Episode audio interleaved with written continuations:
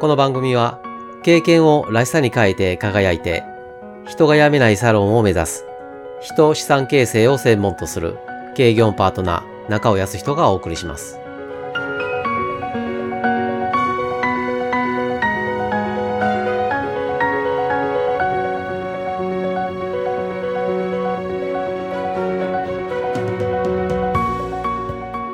エピソード75からサロンの戦略デザインというテーマで7回にわたってお伝えしてきました。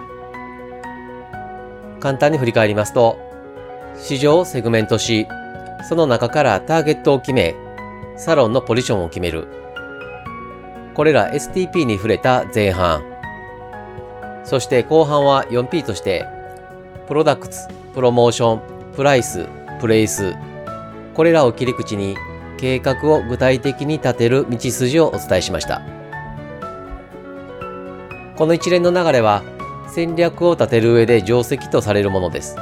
そして必要最低限のことを漏れなくカバーしています。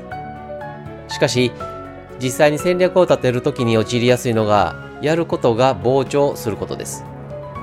特に計画を具体的に立てる 4P の段階でそれが起こりやすいです。アイデアが膨らみ、やれること、やりたいこと、やるべきことが溢れてきます。考えれば考えるほど全てのことが必要に思えてきます。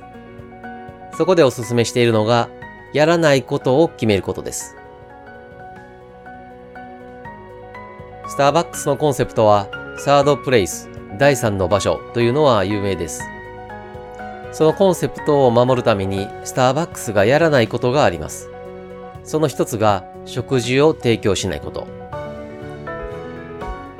食事を提供すると匂いが広がります。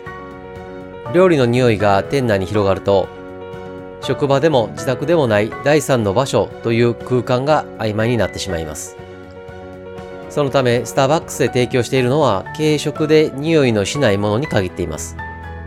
4P に重ねるとプロダクツに当たる部分、もし膨張したらやらないことを決めてください。同様に、プロモーションやプレイス、プライスでもやらないことを決めると、サロンの戦略にエッジが効き、輪郭がはっきりします。輪郭がはっきりした戦略は、ターゲットへ直接的に響き、行動につながります。戦略は、やることを決めるのではなく、やらないことを決めることです。